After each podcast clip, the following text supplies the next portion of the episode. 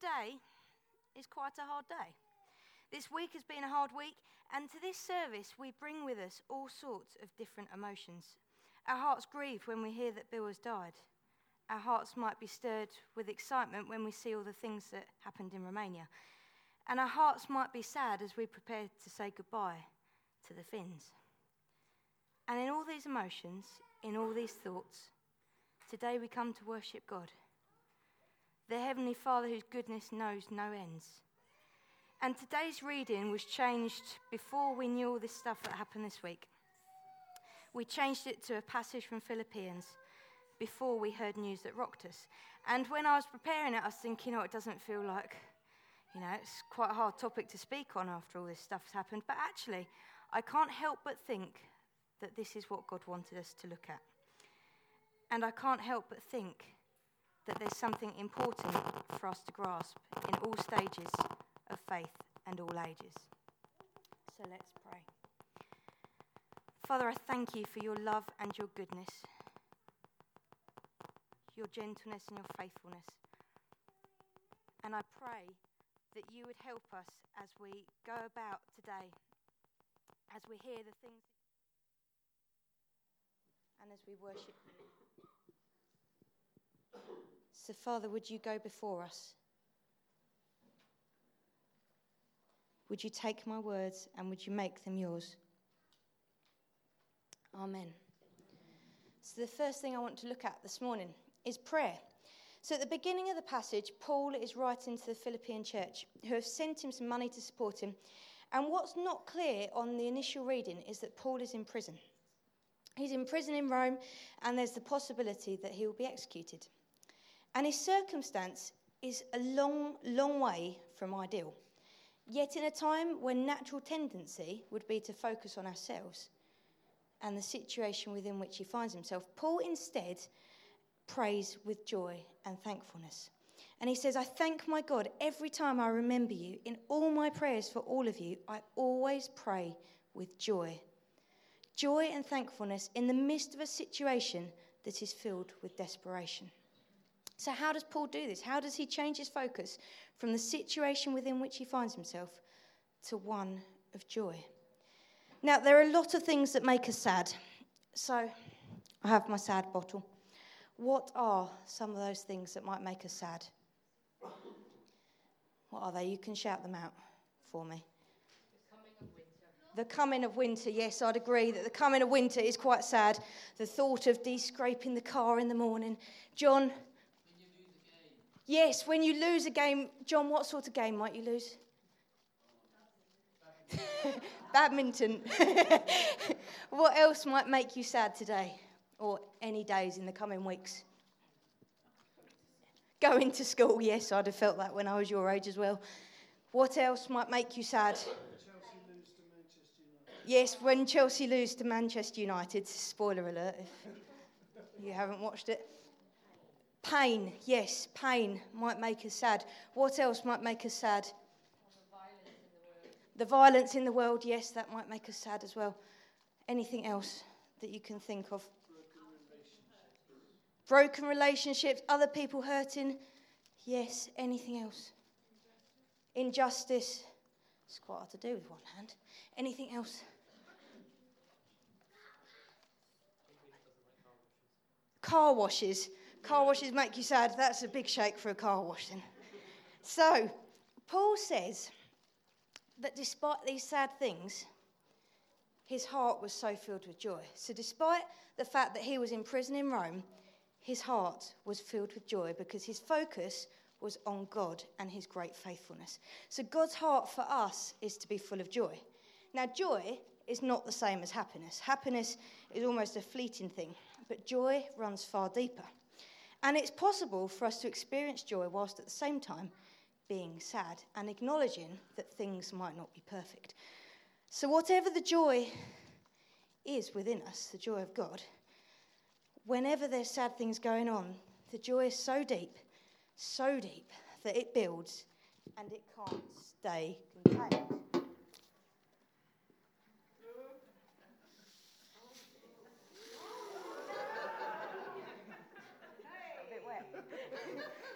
it can't stay in us. It's too deep and it has to come out. So when Paul is praying out of joy, it's because that deep wellspring of joy that is within him, that each one of ha- us have when we know God, is within us. So even when we say goodbye to people we love, even when we go through car washes, even when we see injustice, even when we see violence, even when there's pain, even when we're hurting, we can be joyful and thankful in them all. We can be thankful that we knew them. We can be thankful of the legacy that they've left. We can be thankful that they're with Jesus. We can be thankful that they'll be ministering to other people that need them in Southsea. We can do all those things because of the joy of God. So, the second thing I wanted to look at was partnership. That was the other thing Paul spoke about. So, I'm going to take this. Andy, can you catch? No.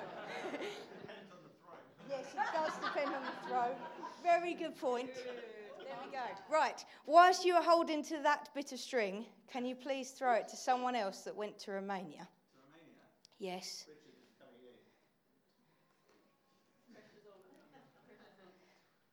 Oh, you threw it much better than me. Richard, whilst you're holding on to your bit of string, can you throw it to someone else? It doesn't matter who it goes to, preferably on the other side of the room. No pressure. My throw is definitely the worst one by far. Yeah, I did. I wanted to make them feel better about their throws, obviously.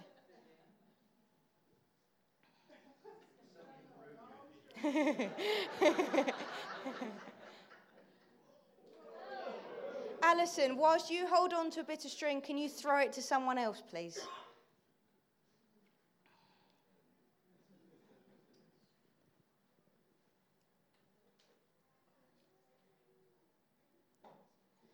John, can you do the same for me, please?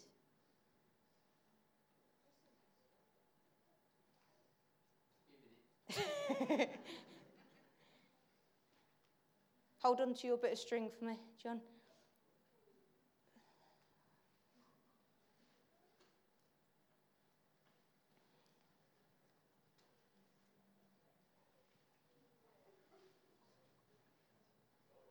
Thank you very much. Right, we'll stop there. Thank you.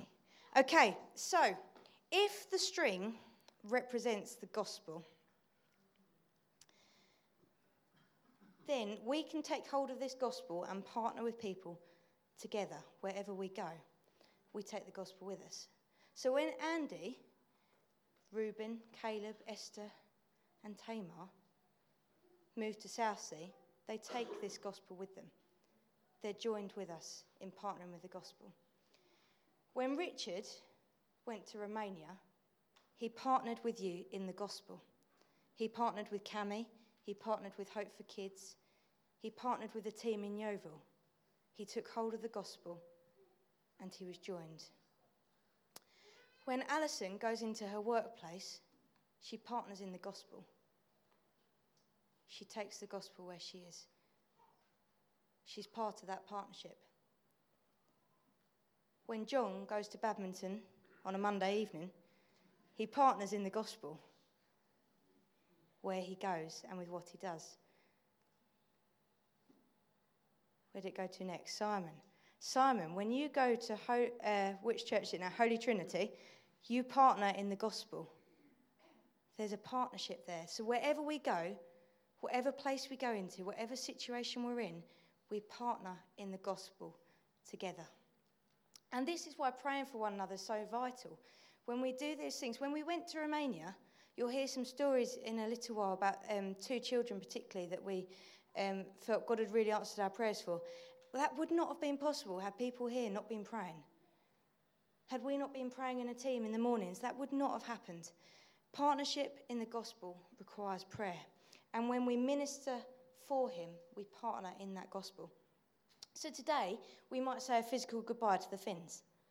But actually, our prayer doesn't stop there. They are still partnering in the gospel where they go, and we will continue to pray for them and hold them in that prayer, just as Paul did to the Philippian church. And part of this partnership means that we get to become part of God's narrative over the kingdom, over all the nations We get to worship through the shifting seasons, the great unknowns of things like Brexit and changing legislations. We get to worship during that. When stuff around us changes, we get to worship and partner in the gospel together. And it might feel like it's tough and it might feel like it's too hard. But, sorry, Steve, He's positioned us for such a time as this to worship God. And when we do that, this guy I was talking on Wednesday, something we said we went to, and he said, We step out of the noise, the expenses, the fears, the doubts, the decisions that are being made, and the questions we have. And instead, we step into the presence of God, and that is what we're made for. So, in that moment of being in his presence, it can undo years of hurt, it can undo hopelessness, and we get to partner in the gospel together. We take his presence into our situations, and we become part of the narrative. We leave a legacy.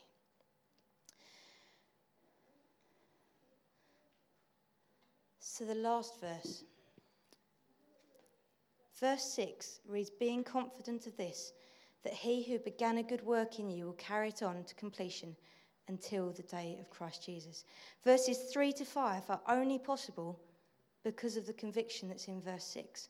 The unchanging conviction that God never lets us go, but that one day will be made fully perfect. Because God never gives up on us. And thankfulness and Christian assurance can come out of the truth that God will bring all things to completion. It's God that is at work.